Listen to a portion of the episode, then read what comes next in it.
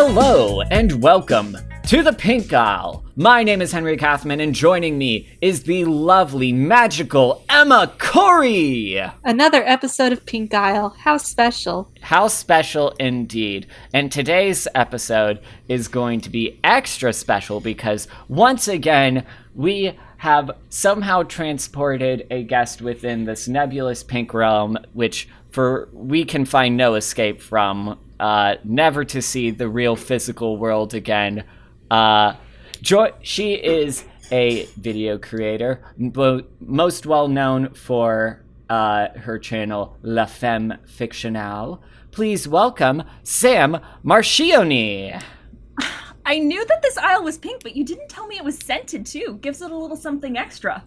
Don't forget, you're here forever. Well, that, I mean, th- theoretically, theoretically, I mean, theoretically, there is an, an escape, but we haven't found it yet. So, Well, I don't know what's happened to all of the other guests that we've had here. Like, we sent them down another hallway, and no one's complained to us just yet. So, for all we know, Yeah. they're still out there. They live on the Barbie food. Yeah.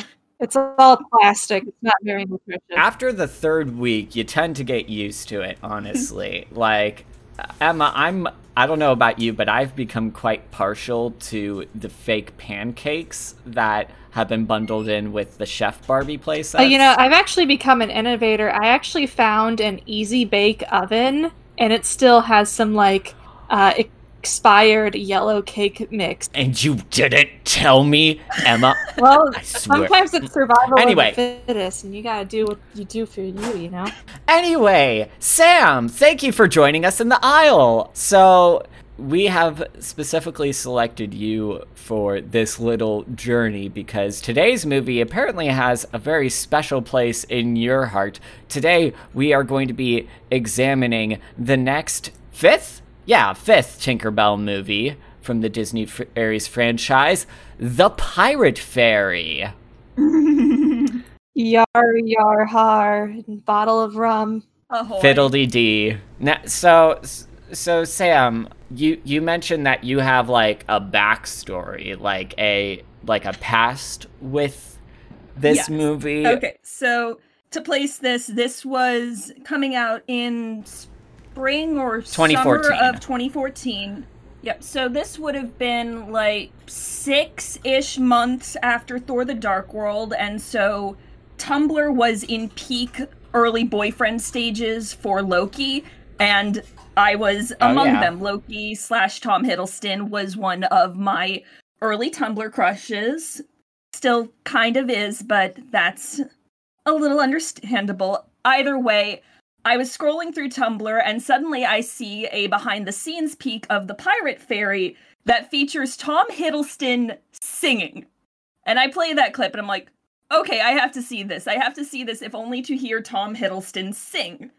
And there were also, you know, some clips from the movie from that same behind the scenes thing where it was like people were just taking out the audio so you could be like, oh, look, Loki's talking about how your eyes sparkle like a thousand sapphire. Here's again, this is Tumblr Oh. boyfriend. thirsty, thirsty teenagers. Just want some does sound very British thirsty. baddies. But yeah, that was how it happened that I I watched this movie and then I watched the other Tinkerbell movies. I'm not sure at this point if I watched them in the correct order after I started with number 5, but you know, I've watched them all in order now, so like I have an idea of where we're going with this. Honestly, I think I was also just in the headspace for Hook because at the same time this was happening, Once Upon a Time had just done their Neverland arc. So there we had another sexy Tumblr boyfriend, Captain Hook, and a feisty Tinkerbell who was an Aussie played by Rose McIver, and I love her. And so yes, I was Oh, in the oh, headspace That's for a Tinkerbell that's a and bold Captain choice. Hook. and- Okay. Oh god, it kind of felt like there was a lot of like Peter Pan, type stuff in the 2010s because Chris Yeah, we had like a small Peter Pan assance. yeah because you had Peter Bell And then films it you had stopped, Once we all Upon a remembered Time. that James M. Barrie was kind of gross. Does anyone remember Pan Yeah. starring Hugh Jackman? I try oh, very Oh, hard man. not to remember it. Rooney Mara as Tiger Lily. Remember when that was a thing? Ugh. Bad, bad, Ooh. bad idea. And just for that, I'm going to one up you, Christopher Walken, Peter Pan Live. Christopher oh Walken. God, with Yeah. Allison Williams as Peter Pan. Oh, at, at least say what you will, they at least included actual indigenous people within the Yeah. cast of that production. Oh, They gosh. did manage to have like native consultants and native actors, and they made it as good as you can when the source material is so terrible. I think I don't know. Not a native, not my place to say. Yeah, not not our, any of our places to say, but You also know, maybe it's for the best that these movies stopped before they could try to address the natives. b- if these were any indication, they probably were gonna avoid talking about the natives with like I think Disney li- Just- likes to pretend that that part of the movie, like the original movie, did not happen. So I kind of doubt they would Yeah, go I there. mean, and But you could don't you know they have easily- the outdated cultural depictions warning? Yeah, they No. have the the warning at the beginning of Disney Plus that's like, "Warning: This movie is racist." There you go. So and- yep. Cool. that that fixes everything. Hmm. Racism solved. But God, Indeed. As you mentioned, Sam, the the big the big uh Loki in the room is Tom Hiddleston as our requisite guest uh character. We got Tom Hiddleston voicing James, a a strange pirate who wears a red hat with a feather. Hmm, I wonder who this dashing young James could possibly be. It's quite subtle. no, I remember the thing you were talking about earlier, Sam. It does that is one of my favorite things about Stan Tumblr, though, is when they'll find like the really obscure projects and watch them just for like an actor being in it. So you just oh, know Oh, yeah. you were definitely not the only one in the boat of just watching this movie for Tom Hiddleston. Oh, So a lot Oh, of people no. That they Oh, were no. planning on that. I know for a fact that there were a bunch of people that watched uh, The Great Fairy Rescued for Michael Sheen. So it's like, if it leads them to watching these movies, you know what? Good for them, because these are these are a fun time. James's character model is slightly more appealing to look at than the Michael Sheen character. Like there was something they tried to give him a five o'clock shadow. It scared me. I, I'm trying to remember what Michael Sheen actually looked like in that movie. It's it's Fishman. just kind of looks like an older older guy. But the other main person that's going to be joining us in the cast, aside from our usual go-tos, Mae Whitman, Lucy Liu, Raven-Symoné, Megan Hilty, Pamela Adlon, the, the main people are here. The other big uh, voice acting talent that we have is uh, Christina Hendricks playing a fairy named Zarina, who I'm gonna go out on, on a limb and say that she's probably the pirate fairy. And it's just like, once again, we got some A class voice talent for these movies. Like, uh, listener, you might recognize Christina Hendrick as playing Gabby Gabby in Toy Story 4, but also being Roberta Hoffman in The Neon Demon. Or, Emma, you might recognize her as Joan Harris from uh, Mad Men.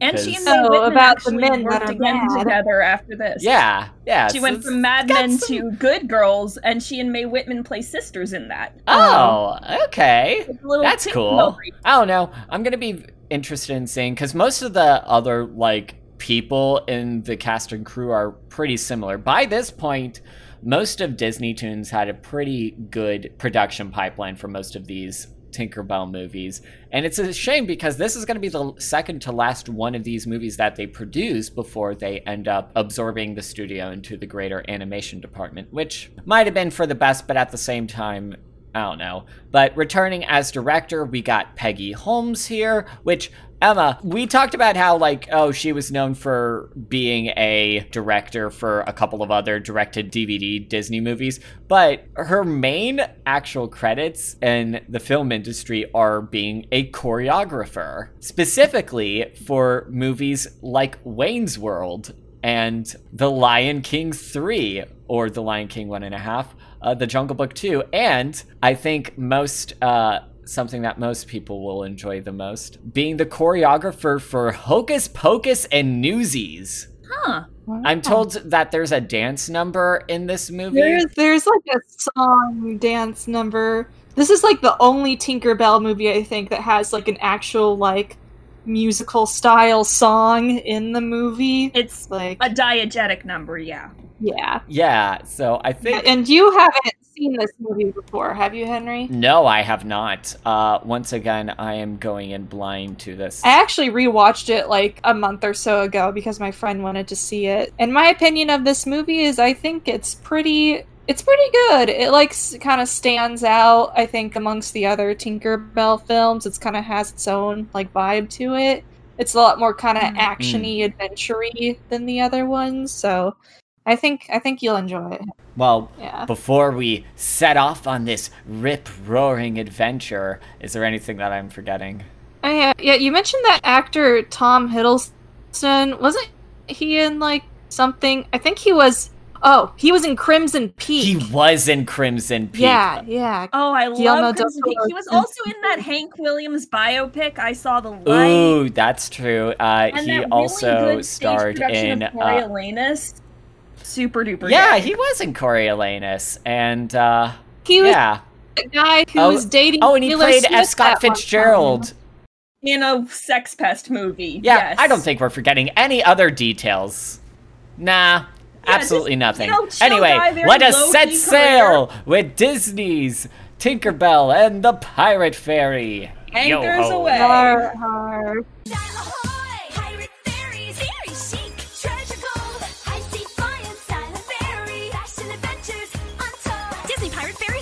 Each sold separately. More fun at fairiestreasurehunt.com. You can win prizes, no purchase necessary. Ask your parents first. Sponsored by Jakks Pacific. And we're back, listener. Yar, yar, har, Wow. me, me, mateys, and me, yo ho hos. Uh, Avast there, you scurvy scalawags. I do declareth that this be a mighty fine exhibition upon the pirate fairy. Yar yar har I got I got some scurvy. Man, that manatee is looking good over there. Oh, boy. Just go down below deck with one of the homies. It's fine. We're out on sea. No one shall judge ye. Soon. Also, we're pirates, so we're definitely very gay. If if historical records be accurate. Just a bunch of dudes on a bunch of boats. Like Just Definitely. dudes on boats. Hey, What's just- better than that? just dudes Hey, on I mean, boats be a- pounding it. They had a Pounding Spanish it. pirate named Benito. Okay. Something is up. Uh, Pounding it. Okay, I'm so uh, Anyway, what did you all think about the pirate fairy? uh, Mm, well, I think it was. I thought it was fine. Um, gotta be honest, didn't like it as much as Secret of the Wings or uh, Great Fairy Rescue. Uh, a lot of shenanigans in this one, but for what it was, I I think like for a fifth movie in this franchise did a good enough job like taking these established characters that we already have like basic archetypes for and like you know switching it up which i thought that that's that's pretty good it definitely like this is the one that I think is the most heavily reliant on the Peter Pan established mythos, and I think that works both in its favor and against it. But I'd be lying if I said I didn't Yes. just have fun. Like, and I think a Oh, big yeah. part of that is actually the fact that we get all of the pixies together. Like, usually they get Hmm. you know separated or it's just Tink going off on her own, but it's just it's all of them together and just these character dynamics. I love them so I much. yeah, I think that's a fair point because as we've seen in a bunch of like, as you mentioned in a bunch of these other Tinkerbell movies, we tend to deal with like not a lot of people like not being able to see some of the fairies. Oftentimes, like our biggest complaint is that oh, wish we could have seen more of these fairies and like their character interactions. Which, yeah, I thought at least for what this was, there's that. Uh, Emma, what your what were your thoughts with this? This movie is pretty fun overall. Definitely not as like thematically rich as some of the other ones. Like yes. like I feel like the messaging in this movie is kind of weak compared to the other ones. Yes. Like it- it is it is difficult to actually distinguish a like actual lesson per se or theme to this cuz with the other ones there's usually like a pretty clear moral. Like first movie it's about appreciating your own talents and what makes you unique. Second one is learning how to like overcome disagreements with your friends. Third one is about like uh Being able to accept responsibility for your failings in friendships, like, and also how that's that's fair. and also parenting. Yeah, and the fourth one kind of has a whole like uh prejudiced type of s- storyline type of thing. Yeah. Mm, Although that one was a little muddled as well. yeah, kind of more like uh I don't know, um I'm not sure if the lesson was for the main fairies in this one as much as it was for maybe the authority figure. Like, hey, maybe the young whippersnappers know what they're doing.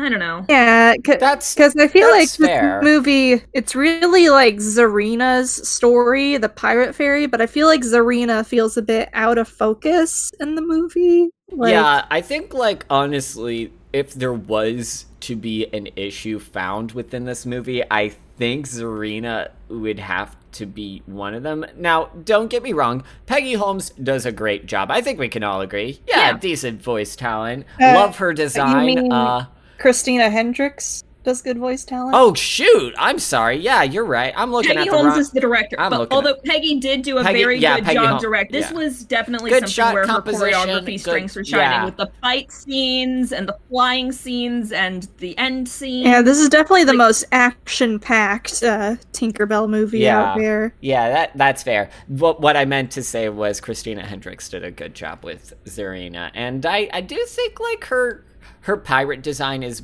pretty good. I feel like this movie suffers from a lot of the issues that a bunch of these other movies suffer from, and it's the fact that they'll build up like certain characters as like being important to the plot, uh, like uh, Terrence in the second movie and uh, Periwinkle in the last movie, and then after this movie, they just kind of never show up again, Mm. and.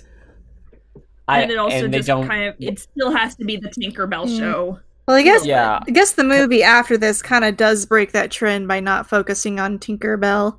But I kind of Mm. agree. Like, I don't know. I feel like I wish we'd have spent more time with Zarina, seeing like what was going on Mhm. her head because, like, I felt so bad for Zarina in this movie. Like, I was like, I did too. Yeah. Like she just she seems like one of those Hell of a characters that backstory. like yeah, a little bit more backstory would have also Mm-hmm. Yeah, or just like- she kind of just get some insight as to like what she's feeling, what she's going through, like during the events of these films. Like, because I feel like so much time of this film is allotted to like the the main friend group Shenanigans. shenanigans. Where I wish we could have ju- just gotten some like quiet moments of maybe like Zarina talking about like how she felt about essentially being like abandoned by the Pixie Hollow Society and like maybe having a Mhm. discussion with the other characters about that is what I wish I, we would have seen in this movie. Yeah, we get like one throwaway to it, and it's also like kind of spent on villain shadowing. But like, maybe we should actually Yeah. explain the backstory a little more for the listeners. Oh yeah, well the like the backstory we do. yeah the movie starts with Zarina, played by Christina Hendricks, and she is a dust keeper fairy, and she works. Mhm. And so we actually get that little workshop that we got shown way back in the second movie comes back in this movie. and our king fairy Gary returns. Yeah, though he's kind of he's kind of a, a bad daddy in this movie. yeah, and not the kind that people are into. Yeah.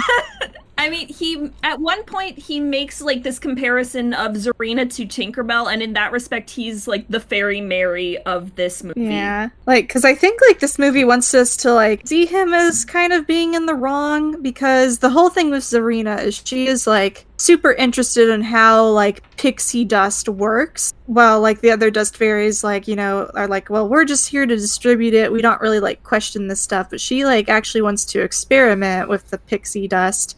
She's kind of got like a like a mad scientist thing going on a yeah, bit. which honestly, that's a vibe that I surprised we don't see more explored in that. Like they focus a lot on Zarina as the pirate fairy and less on the, you know, mad scientist type of thing. I mean, and it might have been interesting if they'd been kind of like, oh, she's kind of been traumatized by the mad scientist events, which saw her kicked out of the Dust Keepers, and so like she delves into this pirate thing and like filters the new her other pixie dust Yeah. stuff through because the whole plot is kind of set off because um, she ends up helping Fairy Gary replenish the pixie dust tree with some blue pixie dust. So that's another thing that came back from the second movie. We got the blue pixie dust coming back. It just, if y'all remember, it's the extra special, super important pixie dust that like makes a bunch more pixie dust. And she's like Yeah. really curious about it and wants to use it in, in her experiments, but of course, like Fairy Gary doesn't approve. But she ends up sneaking some blue pixie dust for herself to do some experimenting. And One little nice setup is that like she we see just Serena like walking about and all like not using her wings. And I think that's like a nice little thing that shows off her priorities of like oh she's so curious about that that she's willing to just like she's rationing that dust. yeah she's got that. She's got a fix. Yeah, and through experimenting with the blue pixie dust, she is actually able to use like certain ingredients that she finds around to essentially create like different colors of pixie dust that can like give fairies Mhm. the talents of the different fairies, which is very interesting because that essentially like crumbles the Movie entire one, way. Tinkerbell would like a word. I know that's what I was thinking. If only they had this in the first movie, Tinkerbell would be delighted. Establishment. Yeah.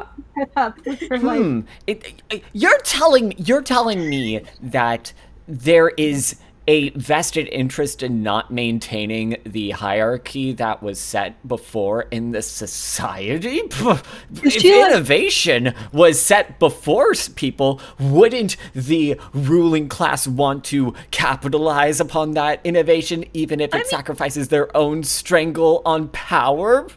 Does Queen Clarion even have a talent? Like she just seems to go to all these She- events and shit. She's, Maybe she's- she had a she's pretty and royal. beforehand, or like, or maybe she was born to be royalty. We don't know. It seems like in Pixie Hall Ugh. society, people are kind of born and they are destined to fulfill the roles they are. But Zarina's like Pixie Dust essentially like challenges that, and we never really get the implications ever explored in the previous movies or even Yeah, really like, this movie as to even what that would. like. So she experiments and makes pink pixie dust, which apparently has to make Fairy Gary conform to heteronormative standards of clothing because he made a joke about like.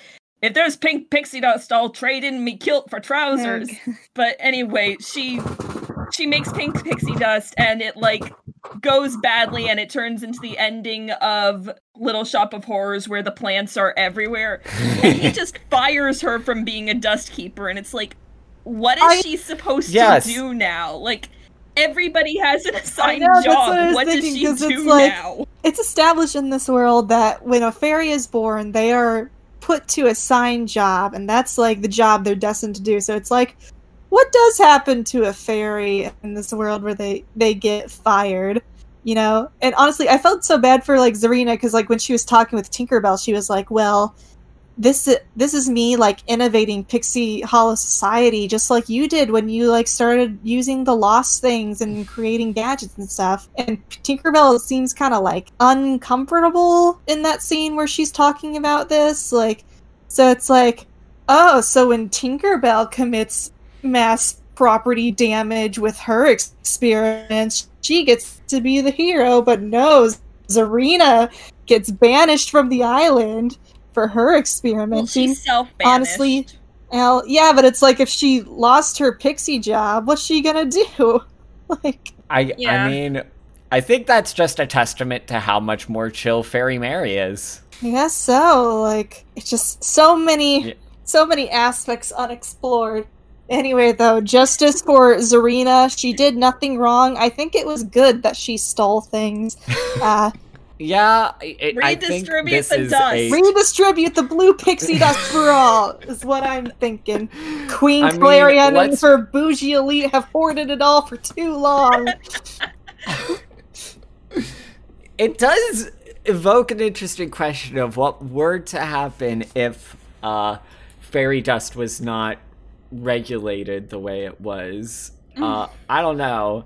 Because they do point out like ha- some of the dangers of tampering with pixie dust, and Yeah, uh, like she is Yeah, basically sure. playing with the fairy version of an atom bomb. yeah, but at the same you know, time, maybe this I- wouldn't have gone so badly if you'd given her an actual workspace rather than making her do it in her own house. They should they should have Yeah, uh, and- nurtured her curiosities instead of trying to suppress them. You know. Indeed, Support actually, women that people instead. question. Yeah, because of that, yeah, they she gets banished, and runs away, and a year passes, and it's one of those things where it's like I feel like it's a testament to how kind of little they developed Zarina's relationship with the other fairies that like I got a weird vibe off of the fact that none of the fairies seemed that shooken up by Zarina's ax- uh, absence. A lot I of mean, we never Yeah. got the chance to see their reaction. Like she just she flies off into the sunset and then it smash cuts to a year Yeah, later. so I guess there's like nothing contradicting that maybe they did go looking for her or like something was done. Yeah. But like that's just like kind of I mean, from what we hear later, it sounds like she runs smack into the pirates like the very next day, but we're getting ahead of ourselves. Yeah, Yeah. Hmm. with that said, we got the Four Seasons Festival, which is just like I guess a talent show. I maybe this is just fairy Eurovision. oh god. I don't know. If it doesn't Like, have a, if it doesn't have Yaya Ding Dong, I don't care.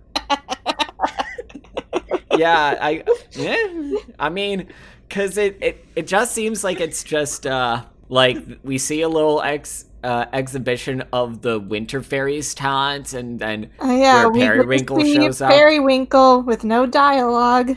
and And and she just Sled. waves at Tinkerbell, and that's the only interaction that this very interesting character got. And we just, man, oh man, that would have been interesting. I mean, I know the they couldn't like have Periwinkle join more easily because you know it'd be hard to like manufacture snow and stuff, but it's like Seems a bit hard for the winter fairies to spend much time in Yeah. summer because cloaked in shadow with a new fancy coat and a bandana and her hair is down so you know she's a bad girl now. We got Zarina showing up and using Yeah. uh, pixie her magic pixie dust to put everyone in the stadium to sleep except for our our main by doing like a yeah well sh- they have a they do a thing where she uses like plant magic to create poppy flowers which so she just gets them all like high as hell on uh, opium which you know that's a that's pretty accurate to most pirates if historical records are Mm. to be I believed. did- uh I did also appreciate that the line about poppies making you sleepy came from Rosetta, not just because she's a garden fairy, but because both Kristin Chenoweth and Megan Hilty were Glindas Uh, in Wicked. they So, were like, gl- it's a cute little in joke. Yeah. Yeah, that's that's good. Good. Yeah. Oh my god, yeah, Megan Hilty did play Clinton Wicked.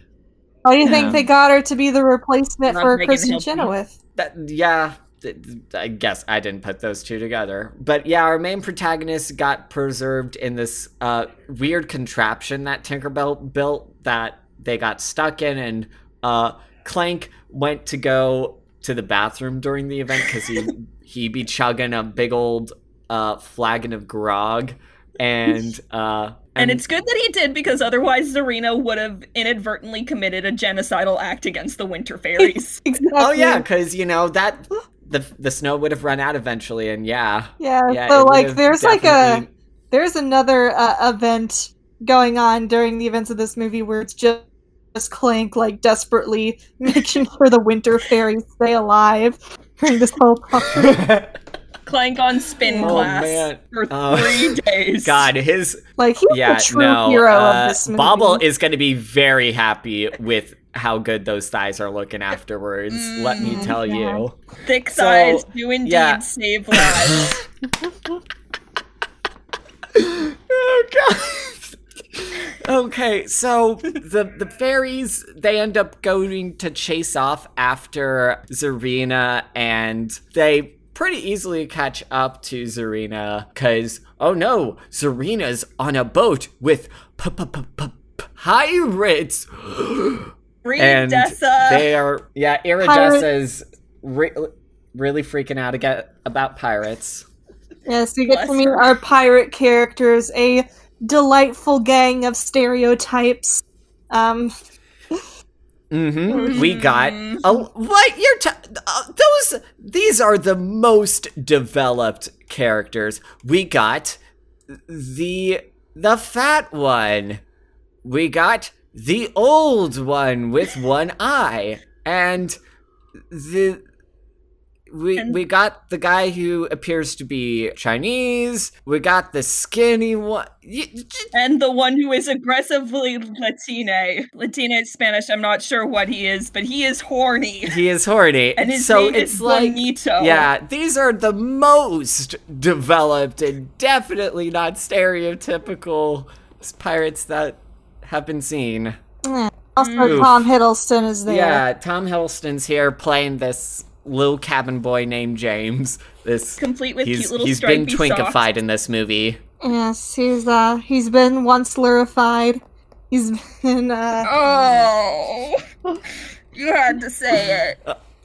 Yeah, he she did have to say it. Uh, I did. But yeah, so so Zarina, she's being taken off of the boat. They think that the pirates have captured her and forced her to uh, get the blue pixie dust. But oh no! It turns out she's their captain, which honestly, Complete I like that as a fashionable vibe. hat. Mm. With a Yeah, tiny she- fashionable hat and a tiny little sword. yeah, she's which- just a tiny little And fairy lady ordering Z. the big dudes around. Oh yeah, oh yeah. I I Mm-hmm. think about like I often think about how like the way that they talk about Zarina and the way that the pirates kind of address her. It's it's an interesting vibe amongst this crew. Like Mm-hmm. I believe some of y'all made some simping jokes while we were. the, the e girl and her simps, or at least that's how it. Yeah. At least that's how it appears at first glance. But uh, we get some plot points Yeah. later on. Um, Oh yeah, but uh, so the the fairies they end up stealing stealing the blue pixie dust back, and Zarina chases after them, and they're all like, "You don't have to do this, Zarina," and she's like, "Oh, you left me no choice," and. eh, eh, maybe I don't And know. she And- pixie dust bombs them. yeah, yeah, and this is where we get into the main gimmick of the movie, where because of her pixie dust uh, shenanigans, uh, all of the fairies now have their talents switched out. Uh, Iridessa's now a plant fairy. Rosetta's an animal fairy. Fawn's a uh, what type of? oh, Light is fairy. a Fawn is a light, light fairy. fairy. Yeah. Yeah, uh, Silver Mist is a fast flying fairy, Tinkerbell's a water fairy, and uh, Vidia is a tinker fairy. Now, most of these are self explanatory, though I the strange thing about Vidia's being a tinker fairy, it I find it interesting that like because the whole thing with tinkering is just like seems less about like a the Seems skills less to about- know how to build things. You know. yeah, and it's just like because she like she gets a little arc that kind of carries over from the first movie because she was all snooty about Tinker first movie and she's this is you know true. horrified This at first true. and Fawn Yeah. teases her. And she gets a little arc. This is We true. Man, I love, Vidia I love, man, I just love that Vidia's a part of the group now. She adds such a good snarky element to the dynamic. I just, I love Vidia. She does. love I, like how Mhm. she's. I like how she is able to remain snarky, and then no one really chastises for that. Because you know, like a lot of other girl properties, like once they make like the mean girl, the part of the group, they they kind of just wash away all of like their sort of quote unquote bad traits and stuff and sort of sanitize them, you know. But nah, this is we're allowed to have like characters that can be a little bit snarky and flawed, and we love to see it. Mhm. Yeah, Quite but fun that they have uh, the character voiced by Mae Whitman now have water powers. that's Katara true. lives that's once true. more. Yeah. Uh, Before that, Yeah, uh, live true. action remake TV show comes in. and- Ah. oh and I think this was also Yeah. before she was retconned into being a terrible parent. oh god. anyway so they they have a hard time naturally uh adjusting to these different uh powers you know a lot of this movie from here ends up becoming kind of shenanigans which you know Yeah, because like they're the whole bad thing. shenanigans Yeah, the whole thing with the talent switch is like they don't really know how to control their newfound powers, so like they just keep on doing things too much, you know. hmm Mm. I think that's like a good way of like increasing the stakes of this movie. Like I've said in our previous episodes, something that these movies do well is that they are able to incorporate the fairy powers in a way that can increase the stakes and create conflict within the story in a external manner that doesn't necessarily involve like contrived antagonists. Like in the previous movies it's a problem of like the elements in this one it's just them trying to learn these things and i think that's a one of those things that i kind of miss about these movies and it'd be way cool if they were able to develop and see these problems more Yeah, they do briefly least- get into it a little later. Like they're Oh, yeah. arguing about the talents, but then more shenanigans have to happen. Oh, we Mhm. should also mention there is one other factor involved in the shenanigans, and that is Rosetta's child. yeah. Yeah, so they get washed up in a waterfall thanks to Tinkerbell, and their wings are wet, and they get ru- washed onto the beach. And Rosetta lands on an egg where a little baby crocodile's just chilling there, and it's a very cute crocodile. Once again, these movies do a very good job of making the animals very cute uh, when they're not bugs. And uh, it starts doing that thing where it starts treating her like a mom and yeah i, I found that pretty enjoyable so honestly cute. yeah Queen except and Animal Fairy was pretty fun because like she's kind of like weirded out by animals to some extent, so it's like oh yeah because like so as- interesting when she because first get her powers So much of nature. I know she. Well, that's Yeah. kind of Likes her Rosetta's whole thing. and nothing else. That's Rosetta's whole thing. She's like, she's a nature fairy. She's a garden fairy. She's super into flowers and stuff, but she like hates dirt and bugs. I think it's a nice, interesting little character thing they got going for her. But we got this little crocodile here, and this is where we start just getting into just the large multitude of Peter Pan callbacks that are just popping up It is around here. Crazy, like and- five five movies into the series, they finally remembered, like, oh yeah, this is supposed to be a Peter Pan prequel. Maybe let's let's do mm-hmm. some stuff with that. So Yeah, I gotta be honest. Like, one of the things that I really like about these previous movies is that they didn't necessarily feel married to the Peter Pan lore, and they were able to, like, make these different stories in a way that was, like, didn't necessarily feel the need to, like, make all these callbacks. yeah, well, I Which, don't know. It's I don't like, know, your mileage may vary. It's just kind of because I feel like Tinkerbell was pretty content in existing as just its own thing. Because if you really accept this as a prequel to the original P- Peter Pan film, you gotta accept that at some point Tinkerbell in the future just abandons her position in Pixie Hollow to spend all her time being uh, romantically obsessed with a preteen boy and also tries Yeah. to kill a girl at one point. like, That she like, did. when, when does that when she- does Tinkerbell make her A girl whose turn? music box she gave back in the first movie. Yeah, exactly. So like, when does Tinkerbell break bad in this timeline? Is what I would have wanted to know if they would ever have gone there if they made were made Hmm. more Tinkerbell films. Like, Uh, God, I I'd I'd love to reach out to any writers for this thing to see what they might have had planned. Pro- I imagine it probably would have been interesting, although then again, maybe it was best that we didn't see that and it's only left in the realms of speculation. Yeah. I Yeah, don't know. just based on Disney's track records with like bad anti-heroes, like I don't need a Maleficent style Mhm. Tinkerbell. Can't That's can't true. wait till That we get uh, the live action Tinkerbell movie that's just called like Tink or something, and she's played Oh god, I've willed it into and she's played Forgive by uh, me. she's played by uh, Cara Delevingne. yeah she's played by Margot Robbie. Ah. She's uh, no, I feel like they would go with like. Oh no, they are doing uh, a live action remake. They're doing a live action remake called Peter Pan and Wendy or something. Jude Law is playing Captain Hook in that. how many live action And Peter think- Pan movies can one make? Oh my god! Can it's we- public can- domain, baby. As many as we It's- I want. guess.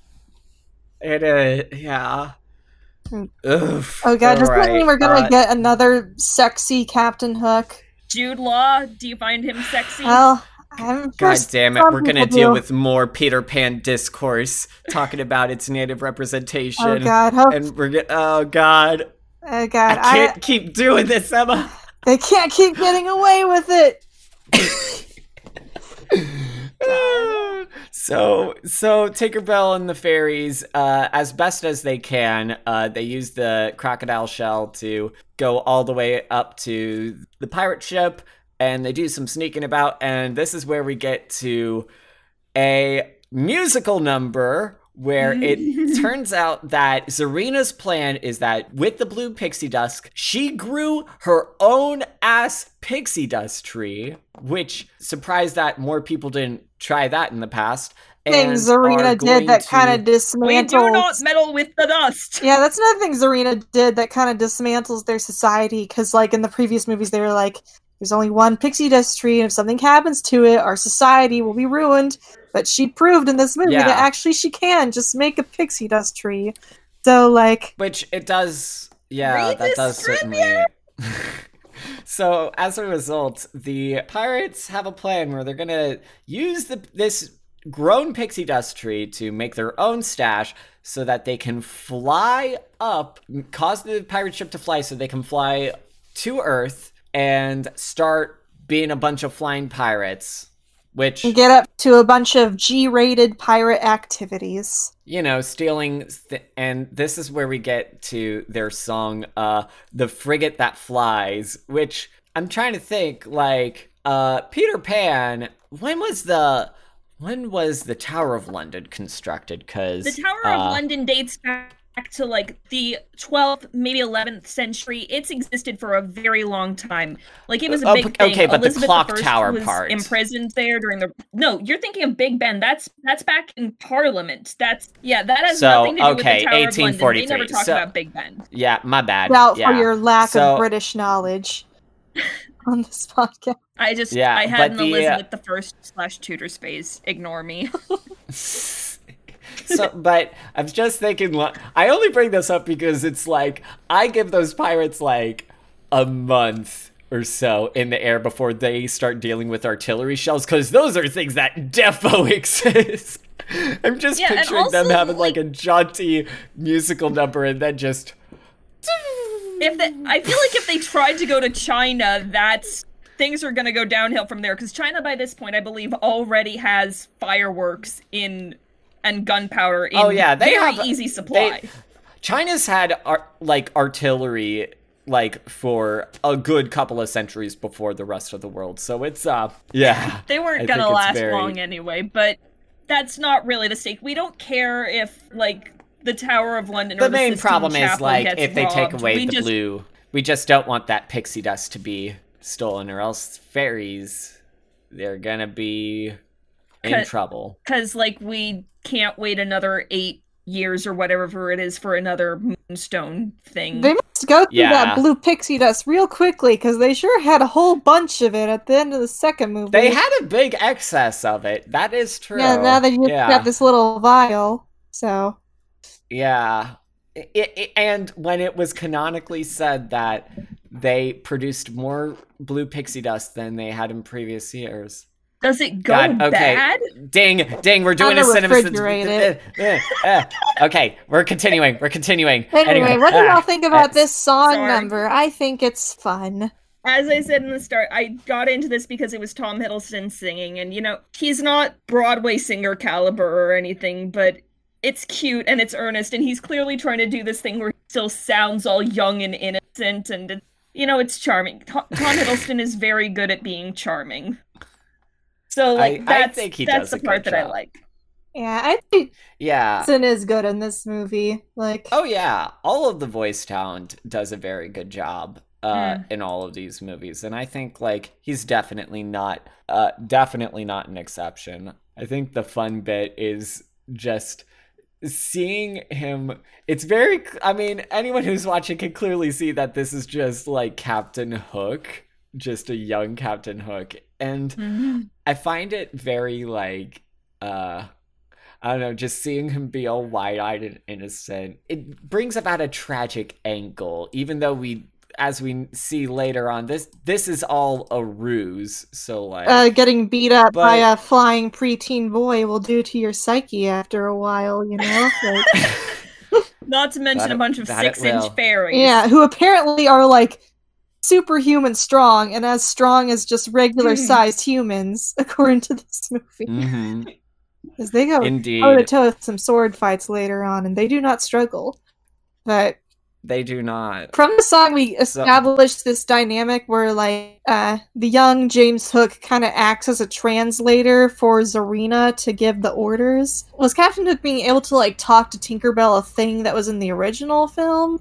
Am I It was a that thing. There was a scene in the in the 53 he still- movie where he, there was a scene in the 53 movie where uh Captain Hook was trying to like schmooze up to Tinkerbell to try and get her to reveal the the re- location of Pan's hideout and But she they- still had to do like although- the pantomime stuff. yeah, she did have to pantomime something. I feel like this was a case of maybe, as you mentioned while we were watching Emma, maybe this is a case where he's still wide eyed and innocent enough where he can still hear the fairies. honestly, the bigger thing that perplexes me about this now is like, why would Tinkerbell ever trust him now? Like, does That's- his hair turning black and growing a mustache work like Clark Kent's glasses? Because I mean, that Yeah, is also I- something that I noticed. This is a very different kind of behavior for James versus Captain Hook. Like the Captain Hook of the 53 movie, he's very flamboyant and melodramatic Very and much less posh. competent than James.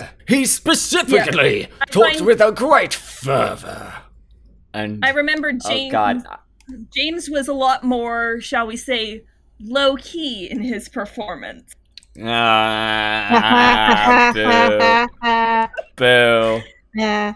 God. Like Although, in all honesty, I see him more as like a prequel to the Jason Isaacs Captain Hook Oh god. from the 2003 Ooh, movie. That's it. 2003, unironically best Peter Pan movie, IMO. Uh, Not gonna fight Yeah. you on that. as a result, uh, they have this little musical number and they arrive to their secret hideout in Skull Rock. Hey, another callback. And the pirates begin to make work on making more pixie dust, and the fairies keep, they keep, try to sneak about. Uh, they hide in this new pixie dust tree to grab the dust, but oh no, Iridessa touches the tree and causes it to grow a bunch, and they shoot out and reveal their location. This is where we get into uh, them being captured, and then uh, Zarina and James uh, being kind of by themselves. This is a uh, And a scene that this has is a scene with some- vibes. Yeah, it has some kind of weird kind of romantic The scene- vibe between Zarina and James. The scene that sent Yeah, 'cause- Tumblr to 'cause- horny jail. He talks he talks to her and says, You're truly the most brilliant fairy that I've ever laid eyes upon. And it's one of those things, it's no coincidence that, as you said, Sam, many people took the voice clips that Tom Hiddleston said so that you could make it about yourself, average teen girl. Oh god. But and, we and just we have I'm to get those British cheekbones. Mm, I'm, I'm I'm just and I'm just thinking like I'm wondering how Zarina feels about all of this. Just all of these dudes just like fawning over her cuz she seems rather into it to a certain degree, but at the same time On the one hand, I kind of read all the fairies as like ace because they don't reproduce in that way. So I think that they're like uh, probably tell that to Rosetta. they have romantic orient. Hey, they can have romantic orientations, but I, like that's fair. I don't- Although she mentioned her being in vapors, which is Mm. like But Yeah, they do that's fair. establish in the previous film that fairies do have romantic relations with each other. So even, you know, even if Zarina might not be feeling like, you know, sexual feelings, James, there is almost kind of an implication that there's like a bit of a romantic tension between them, which yeah. At Uh, the very least, she definitely like. I think she might also just be getting high on like not the power trip, but the appreciation. Like yeah, they have that line when the fairies are captured, and she thinks like, "Come back to Pixie Hollow," and Zarina says, "I'll never go back," and James says, "We appreciate what she can do, treasure it." In fact, and I went, "Oh no," because it's clear that he's talking about what she can do, but I think Zarina read it as, "We appreciate her." We treasure her. Yeah, And yeah, you know, it's- it's after a good- self-imposed exile and you can't do this, like she she was searching yeah, for like it's like she like loves the validation that being with the pirates gives Mhm. her, and we get this little scene where she like te- teaches uh James how to fly with the pixie dust, and it seems on the surface like a cute, sweet scene, but then it takes a turn when uh when once uh once he like goes through and s- figures out how all the mechanisms work he says wow it's quite simple really. And that's why we won't need you anymore. Ooh spooky villain change as uh james captures Zarina and just dons on the captain hook outfit and it's just like Yeah, the implication Yeah. being that like this entire time he was essentially just tricking her and like making her seem like he like respected her authority, but in reality he was the one pulling the strings and he's like the true Yes. captain of the crew. And it was all just an elaborate ruse in order to use her to get the pixie dust, which youch, ouch. Poor poor again, poor Zarina in this movie, truly. yeah poor Zarina they get I hope the healer fairies have therapists. Yeah, She is going to need Yeah, one. she's gonna have some major abandonment issues. More than yeah already had. abandonment issues uh probably some major trust issues uh Mhm. maybe a little bit of some imposter syndrome of like oh do people actually like me or do they just like yeah I- yeah it's Yeah. mm, But like now that Hmm. we've got to this part of this movie, I do want to say something that I find kind of interesting about this movie with how it handles Captain Hook, because mm.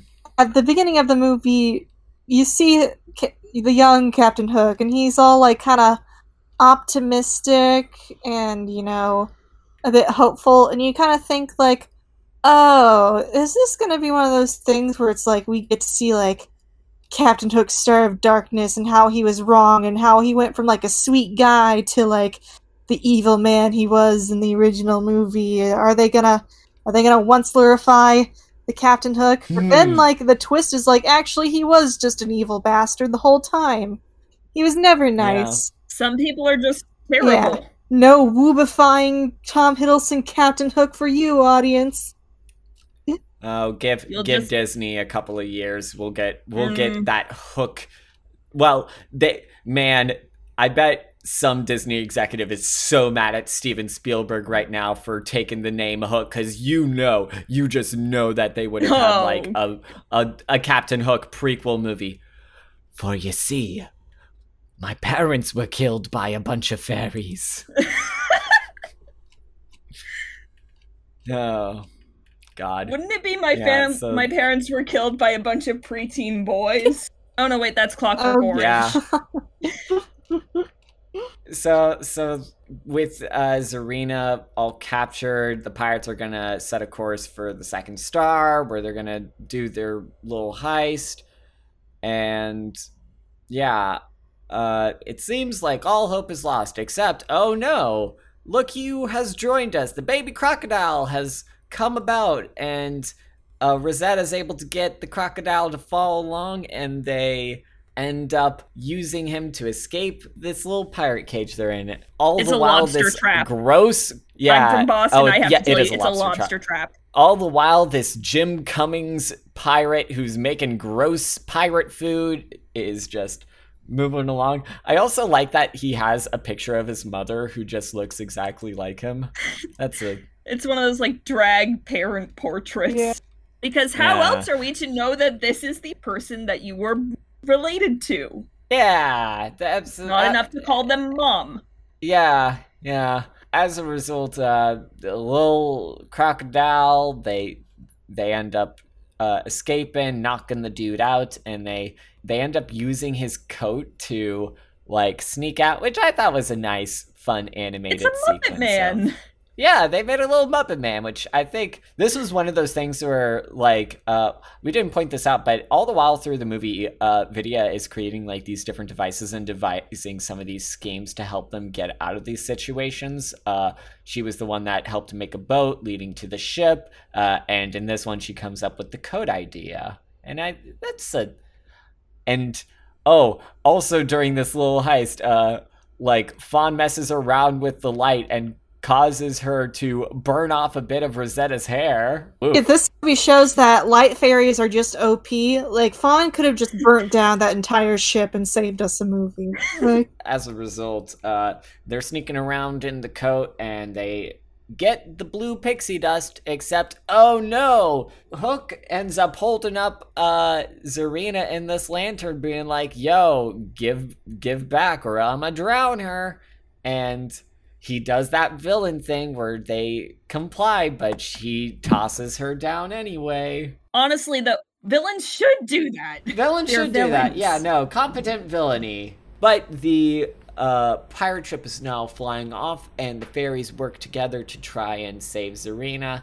And this is where they get this kind of reconciliation where Zarina Yeah. apologizes for her actions and they just kind of smile in return. they don't talk about how like we also didn't appreciate you and maybe like this as you mentioned at the start like this is a movie that definitely would have benefited if we had more time to develop Zarina and her relationship with the other characters because as it stands it kind of just makes all the faults seem to lie on Zarina when it's like no if you all didn't Vidia even outright this- says it at one point. Yeah. Like they're arguing in the Yeah. lobster trap, and she's like, "Hey, stop it! It's Zarina's fault." Yeah, yeah, and and it's like, I mean, she, de- I mean, Defo didn't need to steal like that. Although then again, she again was kind of pushed. To, it's one of those things where, like, you look at it from her perspective, it's fairly understandable, and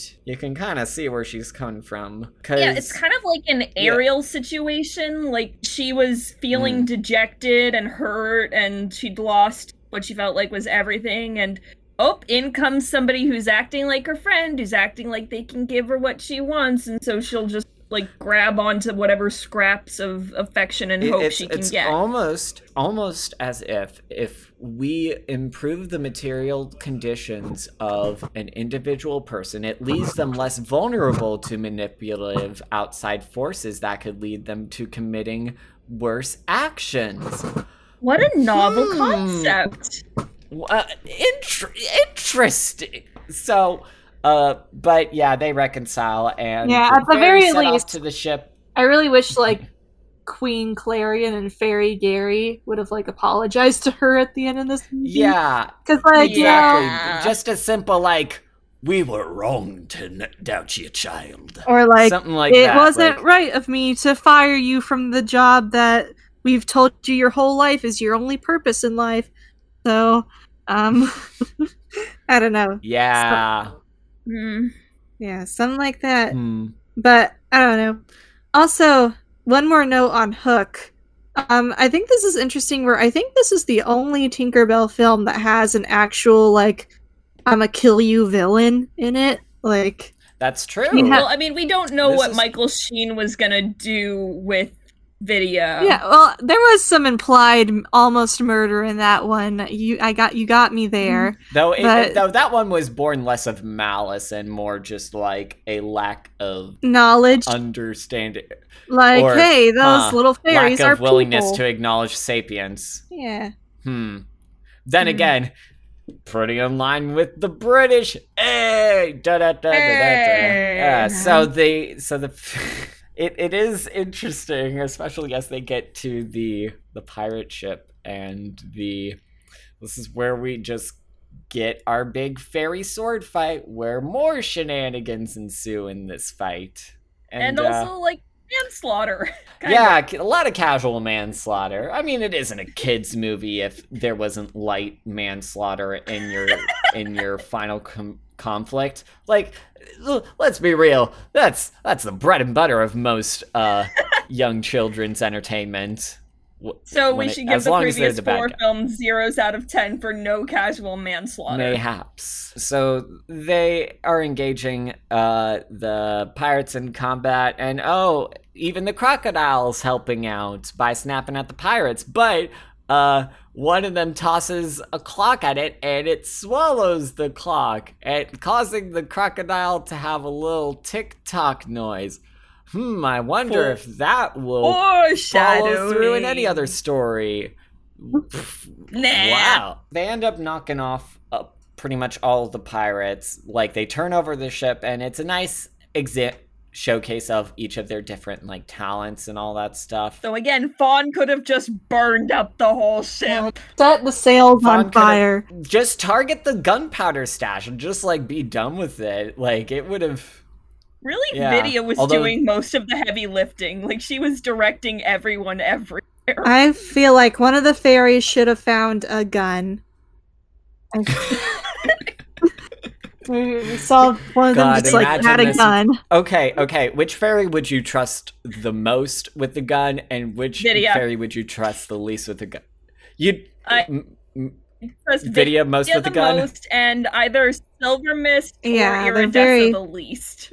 Because like Iridessa would be too scared of it, and Syl, bless her heart, best fairy, but Syl is not responsible Yeah. I think to Fawn would also gun. be a good candidate to handle a gun. I think. uh I'm surprised none of y'all said Tinkerbell. Well, I don't know. Well, I feel like Tinkerbell would start fiddling with it until it exploded in her face. Yeah, yeah. Well, Tinkerbell would wanna Mm. would see it, and then she would wanna like find out how to build a Understand how gun herself, and she would build a gun in Pixie Hollow. And then Tinkerbell would have to deal with the implications of bringing up uh, guns in Pixie Hollow. The Pixie Hollow yeah, arms she, race. yeah, she would begin an arms Oh, race, and then later on they would have to deal with gun control in Pixie Hollow. And I feel like that actually would have been the plot of the last movie. Jesus Christ. Yeah. Yeah, they turn over the ship uh, thanks to their teamwork, but oh no, James got covered in a bunch of pixie dust right before, and he is able to take control of the ship himself as he as he retaliates against the fairies, and Zarina and him like have another sword fight, and we see that tension, and we see all that pathos as this once fervent friendship is now turned sour with hate. and get like some Pirates of the Caribbean style mood lighting as it gets more intense. It does get more intense, and uh, he even picks up a uh, a whaler's hook to try and uh, like stay afloat and like navigate the ship. Oh, they did the thing, and for a moment it seems like he is victorious. You know, he like Zarina looks like he's she's beat, except there's a single speck of blue pixie dust that is around there, and uh, he pulls like an oh, oh, I will let you keep this. Just a small pittance between friends. and she she is like, oh, you can keep it because blue pixie dust causes other pixie dust to go crazy and causes it to multiply. And it was actually kind of a foreshadowing. Yeah, Or not a foreshadow. They It do was a foreshadow Chekhov's 'cause gun. she- Like she had dipped her bracelet in it in the prologue before she got banished, and then she sent the p- bracelet zinging around. It hit the blue dust, and that made it go all over the place. So she does the same thing with James and Chekhov's gun. Or Yeah, that's yeah, just good, foreshadowing. good So- setup, good payoff. Th- So these he movies do a goes good job with ping those. ponging around the place and then we get that classic comedy scenario where as he's flying by the ocean tinkerbell raises up a big wave and he gets washed of the pixie dust and while he is comically sitting there suspended in the air before he falls they take the blue pixie dust vial from him And then the And he ends crocodile bites him on the the, butt. yeah the tiny crocodile bites him on the butt we, I, for all the prequelisms, we don't really get an explanation for why the crocodile has it out specifically for him. But uh, He li- well in the story, it's tastes like because he likes the taste. yeah, he's he likes. Although the story says that it was Peter Pan that got the crocodile hooked on the taste because he cut off Hook's hand that way. But, like, you know what? Maybe he just smelled good, so Crocky thought, ooh, Yeah, I so the want croc likes Twinks, so he goes over uh, Captain Hook, and the fairies just leave all these men to be stranded in the middle of the ocean as they take the uh, pirate ship away. And I know this is going a bit ahead. When we get to the post-credit stinger, we only see Captain Hook getting rescued from the waves from the ocean. So, with the implication being that all his other crew members did just die. So I mean, yeah. Re- rest it. in peace. Yes, they will. Have some chat for Bonito, these. Port, Starboard, Yang, and Oppenheimer. they Lost did just sea. straight up name a bunch of pirates, just the names of like parts of a ship, huh? Wow, they really just went off and did that to them. I mean, God, that'd maybe, just be like naming a kid were the- left like, and the- right. Those two were the dump, the dumb ones. So maybe like they just got nicknamed Port and Starboard, so that those were their permanent jobs. So they remember I don't know. which way was which, you know? Like, oh Jesus, yeah, Yeah. yeah, that's very fair. but uh, either way, they bring the ship back with the vial of blue pixie dust, so they can, so Zarina can wake everyone up. Who have and uh, Clank is, I mean, yeah, Clank is doing his civic duty of making sure the winter fairies don't die, and Yeah, doesn't even get a thank you for this. Doesn't even get an appreciation for the main characters for the well, he gets like a he's made. smile from Bobble, and that's the important thing. yeah, Yeah, that's Bobble all and He yeah, Clank Bobble that- Nation. yeah. Guys. Indeed. We get this moment where the fairies be all like, hey, Zarina's actually rad as hell, and you should like let her show off her amazing talent, pixie dust alchemy. So like You were so happy I when she said that. If there's one thing that I love in my fantasy based stories, it's like the development of a new magic system. Like mm. the notion of like I don't know, it makes me think about just like Pixie Hollow is such a fervent ground for so many interesting stories that you can set within this fantasy world and it does make me wonder if the Pixie Hollow MMO game ever like went into stuff like this because I would have to assume that they had to initiate quests that tied in with the different movies. Like I you would have to think that would be mm-hmm. I mean, I feel like the Pixie Dust Alchemist would be the most OP class there because she potentially has the abilities of all other classes. So, yes. Yeah, although I mean, like we think said, movie one Tinkerbell would be so Yeah, pissed. like, it is kind of funny. Though the thing is, is that because blue pixie dust seems to be like limited resource, I think there is probably going to be like some limitation to that because she's like But And all she really also the needs is like a is few that- crystals of the blue pixie dust to seemingly make a good amount of what she needs. So This is true, although because of that, she doesn't seem to f- fly that much because she's like saving up her stash so she can use it for her pixie dust I mean, magic. she seemed like she had no issues flying in this movie once she got off the island. So Oh, that's true. Well, I think I mean, I, think, it's this movie kind I think this movie it. discovered that they kind of created a character that broke all the laws of their universe, and that's why she would never be mentioned again after this movie. Yeah. I don't know. Maybe if they made more Tinkerbell films, they would have done something with her again. But uh, I could picture that. Yeah, but also be- Christina a Hendricks whole. was probably expensive. yeah, they were like, we only This is true. maybe some some maybe next time we'll go with one of the cheaper Mad Men actors. Like, uh, Well, I hope that's not Elisabeth Moss because she's busy. oh no, Elisabeth Moss would probably be more expensive.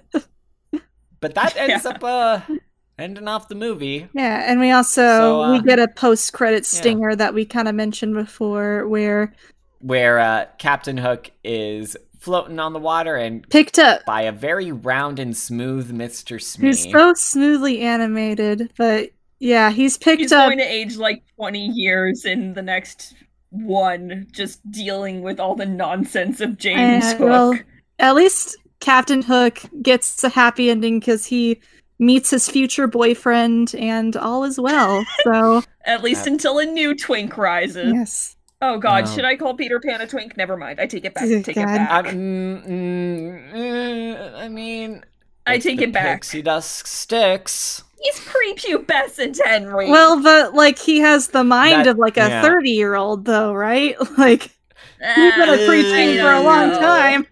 So I take it Emma, back, I take it uh, back. that's the movie. What is your rating of this movie? I give it uh, a Zarina did nothing wrong and uh, deserves compensation for the emotional hard she was put through in this movie.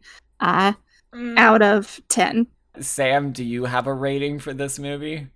I give it 21 blue pixie dust specks out of 26.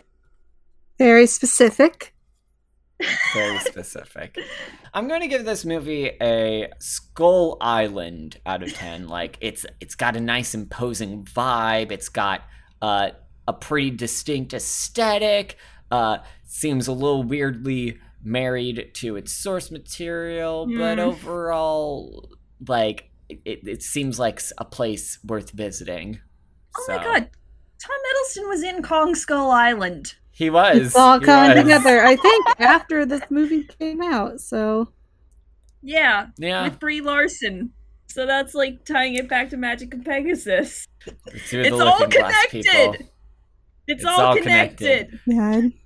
Oh, by the way, uh, one last note about this movie. Uh, you all mentioned how time seems to work a little weird about this being a prequel to Peter Pan. Apparently, according to the creators, this movie is stated to be set 20 years before Peter Pan. And they also add the caveat three years before Jake and the Neverland Pirates because that's oh wait, also a so thing Jake that- and Neverland Ah! ties into this. Wait a second. If this t- is 20 years before the original Peter Pan, and they showed us Wendy in the first Wendy movie, in the first one. Yes, you're right. What even is so uh, timing? is this a different Wendy? What's the story, guys? Yeah, I don't know. It's maybe, maybe that was actually Wendy's mother, and her name was also Wendy. We just didn't know it, and then No, her mother's name was Mary. maybe her middle Yeah. name is Wendy.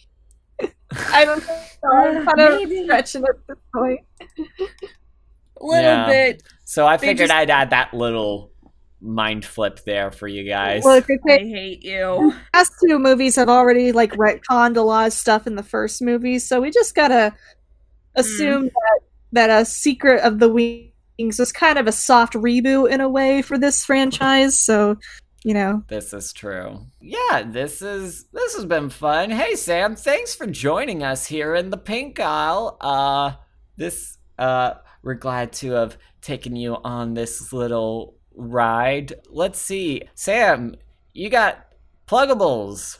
You got I you got have lots of good stuff.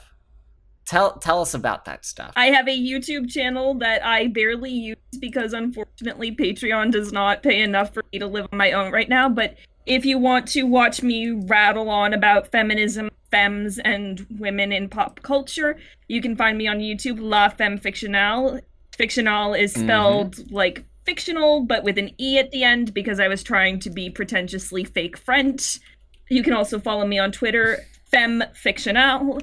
And my Patreon is also Femme Fictionale. And also, I work with Henry at Worlds Elsewhere. We're going to be doing a summer cabaret this year. It's going to be great. Yeah, I don't know when this episode's gonna come out. By the time you can probably, it might have passed by that time, but uh, Time has no Yeah, meaning anymore, Henry. We already time established do- this. not in the pink aisle. It certainly doesn't. yeah, it's it's been uh, it's been very good. Uh, if I do have to, uh, if there's one thing, uh, even though I know you're probably sick of like people talking about maybe your older videos, but your Padme Amidala video, that's that's that's the big one. I yeah, that it- is that's that uh, was my very first. I was so bad with editing back then, but I stand by that- most of it- what I said it's, in it. It's okay, but your points were very well written there, so gi- give give that I might one race a you. watch. Uh, yeah, you know who else has social media and all that good stuff? Emma. Uh, kinda. I got a Twitter, uh, Emma Corry nine. If people want to follow me, I don't tweet a lot, but I will acknowledge your existence and probably follow you back. So, if you want some Yeah, some tiny validation from me, an internet stranger, then go and give me a follow. Heck yeah. Here's to, and uh, if you enjoy this podcast, uh, you can also follow it on Twitter at Pink Aisle Pod or on your podcast platform of choice. You can give us a rating or a follow. You know, we try to release episodes every two weeks and stuff. So just come hang out. We we we're getting close to 50 episodes at this point so like we got a lot of good stuff that you can listen to which yeah that's what uh, emma that's wild 50 eps We've Woof. made so much content for this podcast, and we yeah have so much more Well, content that we could make because there are a lot of these types of movies out there. A lot. Indeed We haven't even scratched the surface, really. No, we have not. But as for me, listener, you can find my stuff in a whole heck of a bunch of places. Uh, YouTube.com slash Henry Kathman for my different video essays and such. Uh, there's also uh, my Twitter at Kathman Henry, which keeps up to date for all the stuff I do on the ding dang internet. And uh, there's also my portfolio Tumblr, which try I try to keep updated with all the stuff I'm doing in one place, but it's yeah, it's henrykathman.tumblr.com. Uh, and then, uh, oh yeah, Patreon. That's a thing I should plug. Uh, Patreon.com slash Henry. Get some nice perks, get some bonus stuff, and uh, help me pay my bills. Yeah.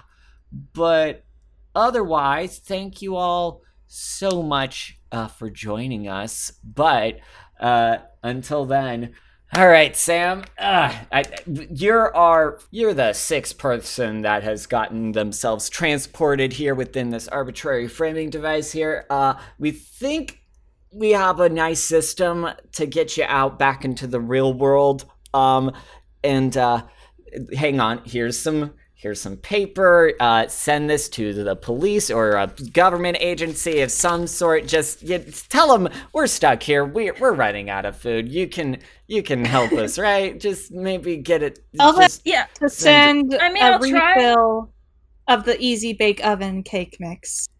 yeah, at the very least, get us a nice shipment of that. Maybe Oh, get the and the do soft pretzel mix. You know- oh yes, Okay. I'll I'll take the pizza ones as Um, well. Is it okay if before that I do that? I might I might lollygag a little bit by the Descendants and the Destiny stuff, if that's okay. Like I don't know.